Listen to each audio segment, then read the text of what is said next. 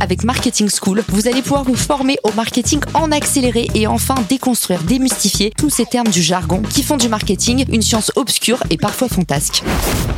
Bienvenue dans Marketing School, votre école marketing préférée. Aujourd'hui, on va parler du fameux CTA.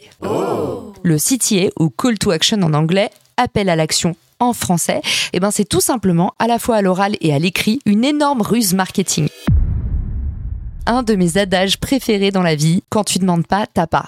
Autrement dit, plein de fois dans notre vie, on se rend malade pour des choses qu'on n'a même pas demandé. Du coup, les autres le savent pas et ils peuvent rien y faire. Et ben en marketing, c'est exactement la même chose. Quand tu demandes pas, t'as pas. Souvent, on vient me voir en me disant "Ah, sur mon podcast, j'ai du mal à rediriger vers mes services." Et souvent, ces podcasteurs ne font pas la promotion de leurs services depuis leur podcast ou en tout cas n'incitent pas à passer à l'action. De fait, ils pensent que naturellement, on va s'intéresser à eux dans une société complètement saturée par les informations et les messages.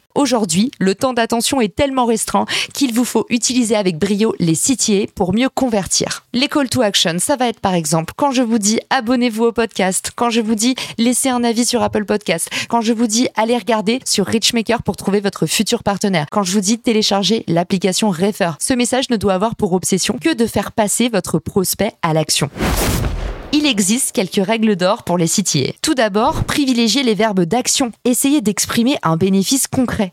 Aussi, si vous êtes à l'écrit, utilisez une couleur adéquate. Si vous êtes à l'oral, par exemple sur une vidéo YouTube où vous allez dire abonnez-vous, n'hésitez pas à adjoindre un geste, à pointer la direction du bouton où il faut s'abonner. Ça a un impact avéré sur vos statistiques. Enfin, agrémentez votre call to action d'un sentiment d'urgence en créant du FOMO. Par exemple, si vous complétez cette action dans les 24 heures, vous bénéficiez d'une réduction de 20%. Ou ce webinar sera seulement accessible aux 100 premiers. Attention cependant à ne pas tomber dans le putaclic dont je parle dans un autre épisode. Je vous mettrai le lien dans les ressources de l'épisode. J'espère que maintenant vous avez tout compris au CTA, les trois lettres magiques du marketeur pour déclencher l'action voulue chez n'importe qui. Si vous avez un terme un peu zinzin, un terme un peu jargonesque à m'envoyer, rendez-vous sur LinkedIn et j'en ferai mon affaire. À très vite pour un nouvel épisode de Marketing School. Ciao Marketing School.